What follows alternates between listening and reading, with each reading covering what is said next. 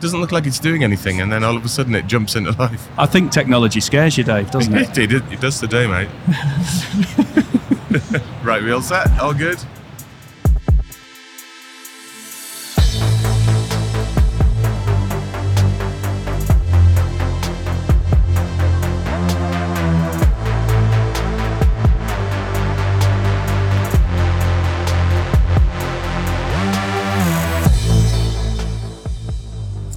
Right, hi everybody.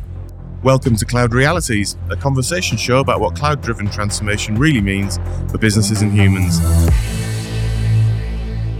I'm Dave Chapman, and we are still at reInvent, end of day three now. So we're about to head off, pack up the gear, and head home. Uh, with me still is roving reporter Rob Kernahan. Hello, Rob, hello. How are you doing, mate? Yep, last one, bit sad. Bit sad, but but relieved to be heading home. Yeah, and no pressure from having to come up with themes for every episode anymore, No. Dave, as well. Pressure's off. You'll be able to sleep next week. well, yeah. Get back to normal. Yeah, exactly. And we're delighted to say we've got uh, Hemant Sharma, Partner Solutions Architect from AWS, with us this afternoon. Hi, Hemant. Would you want to say hello and say a bit about yourself Yeah. and your role? Thanks, Dave. Thanks for having me. Uh, to all of you, I'm Hemant Sharma. I'm dedicated partner solution architect for Capgemini. I work with uh, innovative idea with Capgemini, build solution, work on the opportunity, deliver technical workshops, and anything related to technical. I work with the innovative people in Capgemini. Cool. Welcome. It's good to have you here. Yeah. And what we're going to do in this uh, in this final episode is just take a step back and have a look across the week and see what are the big themes that have sprung out to us. So each day, Rob has been reporting on uh, the trends in the show, and what we've done is sort of group them together. We think into into specific sort of areas that we think are going to kind of really um, impact the impact the industry over the course of the next 12 months. So we're going to start with something that you may not be surprised by if you've listened to the episodes this week. They are we are focused quite heavily on the people and leadership elements of cloud transformation, and we've seen that as a theme throughout the the uh, the conference itself. Um, it's something we're particularly passionate about. But what have we seen about it, Rob, this week? So, uh, big conversation, especially with um, Phil, around um, lack of capability and skills. Right, people needing yes. to train up, people needing to change the way they think about the skills that they have and what they need to do for the future. And then John talked about uh, general purpose tools and how there's always a lag, like in the industrial revolution. Yeah. So through that, uh, uh, how, how do you make the people feel safe as they're changing their roles and their job, psychological security, and that they're able to get access to things they need to be able to pivot and change so we can get enough capacity into the system. The other thing that's very notable is a lot of the announcements this week made it a lot easier for people to get things done. Yeah. So you can Yeah. spend more time on high value activities if you think about what we've heard and less time doing the basics. So less burden to deliver technology and architecture. So we're making it easier for people and we just need to double down on strong leadership to allow people to get the skills and the training they need, but make it in an environment where they can thrive and they don't feel threatened about change in their um, environment. So for me, that was the sort of key areas that I mean I heard and did, we, we've discussed on the podcast. Indeed, and, and and this notion of notion of psychological safety has come a few times. We talked about it this week in, in terms of it's like a must-have to create to create creative and agile environments because it's within those sorts of environments that people feel free and able to create and not under pressure and actually have a safe space if something doesn't go particularly well and use that as a learning exercise. So, Hemant, does it? How, how does the, how does this theme resonate with you? What have you seen this week that's uh, caught your eye?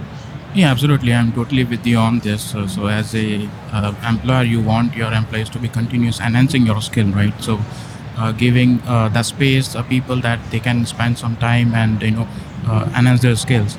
And uh, intention is one part, but uh, in AWS, you might have seen that we provide the infrastructure and the video trainings and uh, uh, uh, testing labs where uh, people can go and learn. So intention is yes, provide the psychological uh, uh, vision, but unless and until you have the underneath un- un- infrastructure for training, uh, that you can basically find in AWS, right? So for partners, we have uh, uh, hundreds of thousands of uh, uh, digital online program available. Uh, you you can find a lot of uh, free AWS services, so people can go and get get their hands dirty on, right? And as a partner solution architect, we also conduct a lot of uh, labs and workshops. So with these mechanism intention plus the services provided by AWS, that basically will gain the end result of skill, skill enhancement. Yeah, that, that's an excellent shout out to the free tier services. One of the big things for me is experiential learning, going and doing it on the job or mm. trying it but not having to pay for it. Yeah, absolutely. Yeah, all being free means it's easy, a very low bar of entry to go and try it. Fire up the nano instances, get them, and uh, and, and, and see what you can do. And I mean, I think that, that that point about low bar of entry is is so important. Yeah. It's so critical to tap into communities that might have felt excluded by you know kind of very high bars to entry in, in careers like this. And the other thing that resonated with me that uh, that Phil was talking about is really organizations really focusing on reskilling their existing Yeah. staff. You know, just just because say your data center teams don't know cloud today, doesn't mean that they can't retrain in cloud and bring all of the knowledge of your organization forward with them. In fact, those are the people who you should be retraining to become platform engineers because they've got the same Absolutely. type of skill. They just need to learn the new tools. Absolutely, totally with you. And these are the guys who possess the right skill. They know the enterprise architecture which they already implemented. So it gives them an edge. So if you're helping yourself by helping uh, employee learn a new skill. Yeah, absolutely. Well said. Well said. Moving on to the second major theme then for us this week. Um, it has all been around data and machine learning. Lots of innovation around the tool set on machine learning. Um, m- machine learning sessions in particular. A number of our guys who've been out on the floor and going to a lot of sessions have noted just how rammed machine learning sessions are at the moment. So, what's going on with that, Rob? What's your observation about its popularity? So it's obviously a hot topic everyone's interested in, and, and people can feel the potential in ML. But a lot of the sessions this week have been very technically focused because people are learning the trade. They're starting to understand how it works and how to create um, the environments where they can apply it. I think over the next 12, 24 months, got to see the business and sector applications associated with these ML environments. And there's, a- I mean, there's a lot out there, but Yeah. um, I think it's the I know it's a great thing, but how do I apply it to get an yeah, the, outcome I'm the, the use case element to really bring it to life. Yeah, yeah, and it, I think when you get the power in that. Uh, in the previous podcast, we were talking about Alexa. What do I need to worry about today? Well, you know, it's the ML doing the hunting to find the interesting points, so I don't have to spend hours trawling through data. So you think about the productivity gain Yeah. that it could bring for us. For uh, and again, going back to allowing people to spend more time on high value activities, it's going to be one of the key productivity boosts we get in, in uh, business over the next few years. I think. And man, what, what, what's been your observations this year about the focus on data and, and more importantly, um, you know, kind of bringing some intelligence to using the thing in a different way, perhaps? Yeah, absolutely. I would just would, would like to take a step back and if you look at the past two reinvent themes, so data analytics and machine learning was one of the top tier focus point, right? And we rolled out like end-to-end machine learning pipelines and uh, rolling out uh, a single ID for machine learning where uh, all the team can go and work as a single project. Uh, uh, earlier before uh, uh, SageMaker Studio, there was not a single uh, ML based ID for Right. because if you look at the lifespan of a ML project, it is basically different from a traditional uh, uh, application uh, lifecycle. So, so we spend a lot of uh, effort and uh, energy on that. And if you look at this year, we are kind of like enhancing uh, on those products. Like if you look look at what we rolled out this year, uh, we rolled out the machine learning governance on top of SageMaker, right? so different teams might be working on different data. But what we are driving now that uh, we are giving a ML governance framework where all the team can see that okay, what is the performance of all the model deployed on the production, right? Or uh, uh, look at the uh, uh, monitoring of, of, of ML, uh, who got access to what kind of data. So all this kind of governance is basically getting deployed on that. One more a side theme to ML I would like to highlight is ML is one thing, but you need a data feed for ML, all right? And here comes the ETL part. So you might have heard this particular thing that ML is one thing, but in ML projects, 70% of the time goes in the ETL, data cleansing, uh, Right, uh, and, right. and, and data augmentation. You know, much like any other data project in history, Yeah, absolutely. it's all about the quality of the data. So another theme which basically aligned with ML theme is that reduce ETL time or automate your entire ETL, right? So if you look at what we have done this year is basically now uh, water data goes into Aurora. That is in zero time. It is totally available for the Redshift. Right. And whatever data is in the Redshift, it is available for the Spark. So suppose if you're running Spark on Glue or EMR, so basically you got your Spark data from Redshift and coming from Aurora. And, and that was one of the other themes we've discussed this week, which is integration of the services, making everything available, at, you know, really easily, so you reduce the friction, uh, uh, so I can get results faster out of all the platforms, and that's that maturity rise that, uh, Yeah. we see. And one more thing I would like to uh, um, mention here. Uh, you might have seen one of the announcement for INF2 instance. So all the deep learning model who uses, uh, which basically uses high compute, high memory.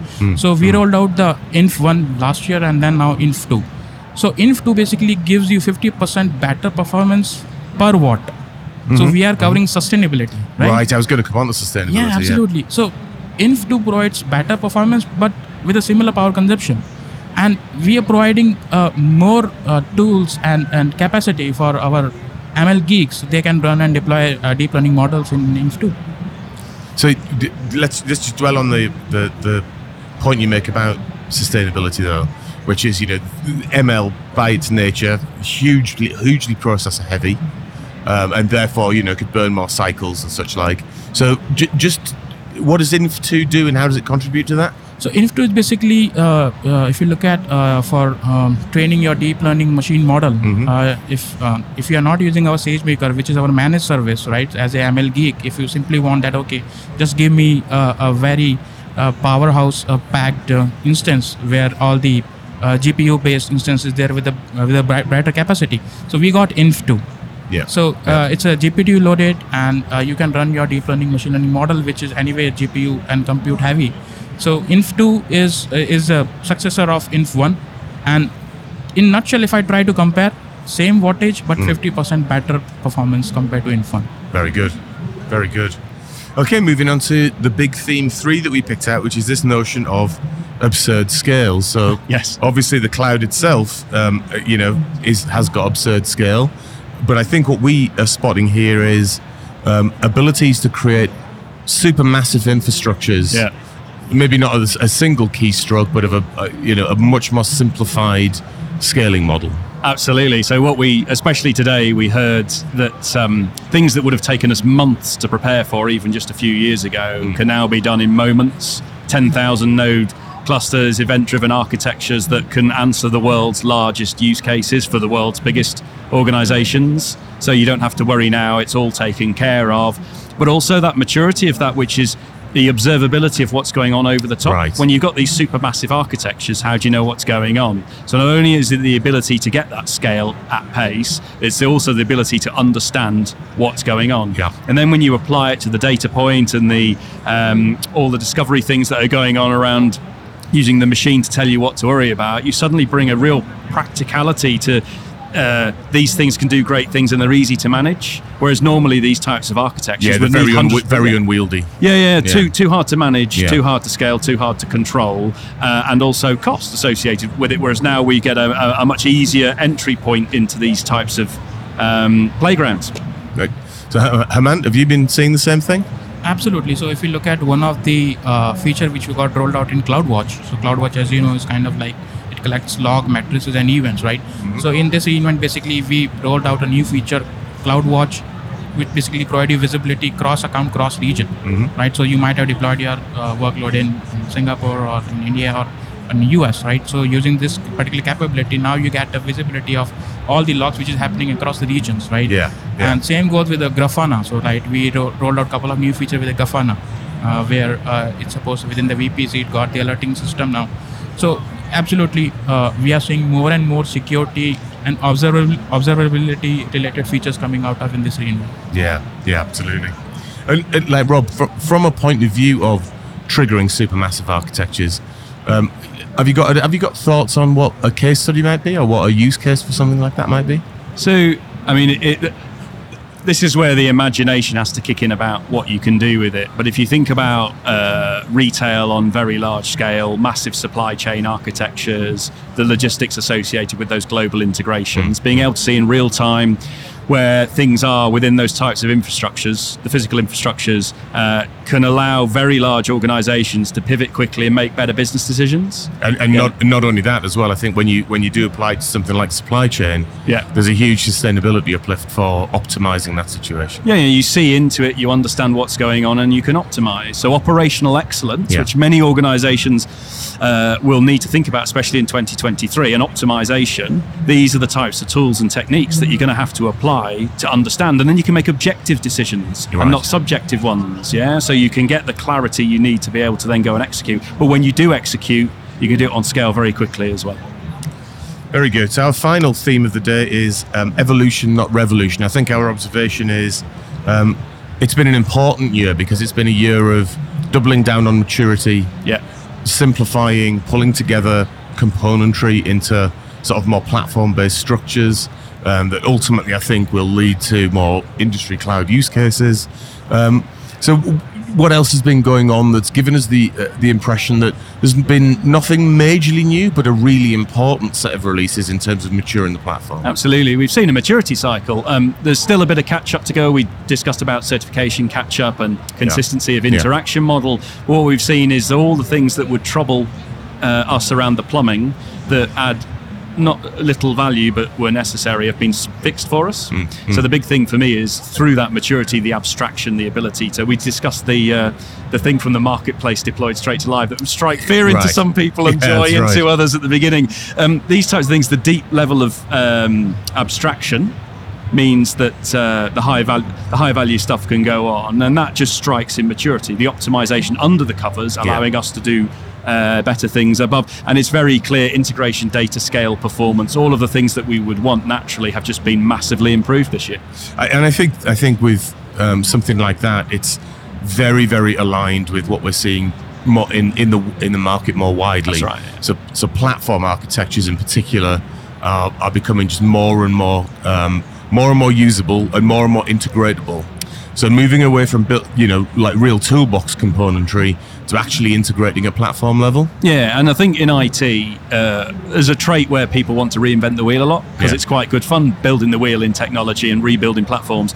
Um, the, the people are waking up, lack of skills, need to get to um, be able to go faster, get pace into my organization. That we want one platform, we want to drive consistency, and we want to go fast and focus on outcomes, which is what John was on about. And I think that uh, there's organizational maturity kicking in about the stop the toil and start the value work and the Right. value creation work going on. And I think the sort of um, announcements we heard this week uh, are really going to enable um, these organisations to, to you know Faster time to deliver value. it. Absolutely, yeah. Hemant, sound good? Absolutely. So, uh, uh, not only we came out of with the feature which uh, uh, align with the evaluation, but if you look at, uh, we are addressing some of the common use cases like governance, right? So when I talk about uh, provide some governance over the ML, or like one of the other feature we rolled out like uh, Amazon Data Zone, right? So basically, in an organization, so think of a scenario: different team might be working in silos, and one team might have already done, which other team is trying to do it again, right? So if if think of it as that a team a want to share some data with team b which they don't know anything about it.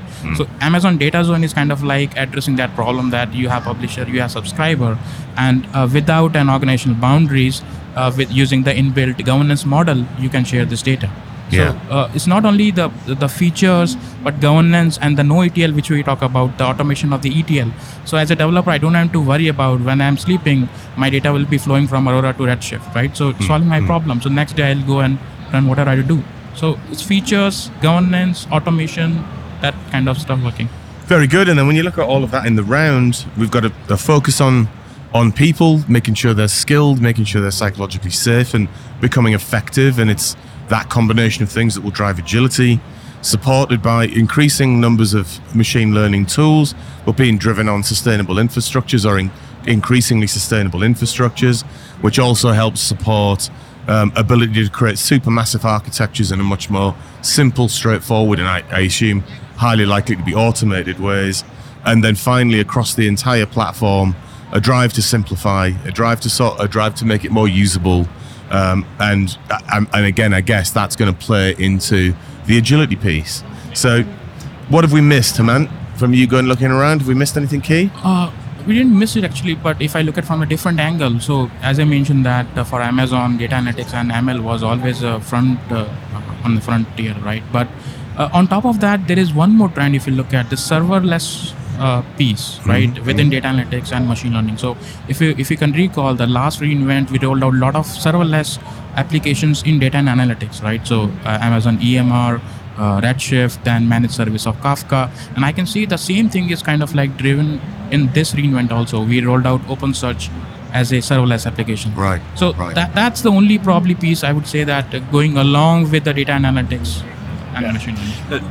There has been a maturity um, lift again in the serverless and the serverless architectures we do. And in fact, serverless architecture will probably in the next 12, 24 months come of age and we'll see a much higher level of adoption inside major enterprises. I think there's it's been in the market long enough for people to get a feel so that we don't get the clash of the asynchronous and the synchronous architectures causing issues and people are getting more used to designing um, systems that work using serverless. Yeah. yeah. So that brings us to a bit of a conclusion on that. But, uh, but before we leave the conversation, I just wonder about your personal highlights. So I always love coming to Vegas. Bright lights, big city. Yeah. But I also love picking up my boarding pass and getting on the plane and going home because it really does take out of you. The energy at this place is amazing, but it's very intense and it's been a hard week, but it's been a good week. That moment of deep comfort when the uh, the plane pushes back from the terminal and starts to taxi. It's like that is the most relaxing Yeah, yeah, moment yeah. of the week. Hemant, what about you? Personal highlight? Yeah. So the first thing that it's my first reinvent and first time I've been. to This is your first reinvent. Yeah, absolutely. I did So- not know that. Yeah. So Oh yeah. Well, so what are your impressions then? it's it's huge, it's humongous, and uh, look at the motivation and the enthu people carry, right? Right, so right. when the innovation is in the air, we can clearly see that. And you talk to a lot of people, and then you find a lot of connections, and things roll out Yeah. in your favor. I have a couple of occasions, and probably I'll tell you after. Uh, after this, but and second thing being being uh, techie, I love uh, the Amazon Data Zone. Right. Uh, right. That solves a governance problem. People don't know what's going on in their own organization, so that's uh, kind of like big for me. Very good. And for me, the, the the highlight really is actually where we've spent most of the week, which is the expo floor. So the the expo floor to me has just has been so vibrant and energetic this year. It, it hasn't. It's felt more like a festival, I think, than a a, a sort of a trade show. And um, what I love about it is it's like it almost represents a microcosm of the industry itself. You know, so you so you look around, you can see things changing the whole time, like year on year. There's like companies that go away, companies that get added. There's a, there's an amazing amount of new stuff in the in the hall this year. I think there's a lot about platform abstraction still, like lots of things going on that are helping build platforms. That's that's probably. Uh, you know, I always have a bit of doubt about platform abstraction, but we'll leave that for another podcast. But there's a there's a bunch of the third parties doing that at the moment, I think. Yeah. But anyway, yes, uh, the expo, connecting with people has just been amazing. Like I've seen so many people here that I haven't seen since last reInvent, probably. So look, we like to end the show um, by asking our guest what you're excited about doing next. So for me, I think I would see more uh, emphasis and focus on uh, like evaluation part, right? Uh, uh, I think uh, data analytics serverless would be there, but uh, I am really happy the way the governance piece is being addressed now and the automation ETL. So I would also like to see more evaluation part in next reinvent also along with a big a couple of big uh, uh, announcements. Brilliant. I thought you were going to say go home. Very good answer. Very well, well done. Look, so thanks, Hemant. It was really good to see you, and thanks for taking the time to do it. A lot of fun. Same, same Thanks here. for your Thanks a lot for having me here. Yeah, our pleasure. Rob, what an amazing job you guys have done this week. Ah, and I'd just like to make a, a shout out for Sam Price and John Ogden, who have been uh, supplying me with lots of intel and insight and attending You the said sessions. you were the roving reporter. Well, you know, there may have been a small team working with me. Yeah. and, uh, Well, they've done an amazing done a job great job, feed- yeah, so feeding thank us. you guys. Yeah, th- thanks so much, guys, feeding us with the information that has allowed us to try and paint a picture of it so quickly. Like, you know, the show's barely even finished yet. There's there's so much scale to this place to try and capture the essence of it. Um, it's been a tough uh, call for those guys, but they've done a fantastic job. Yeah, exactly.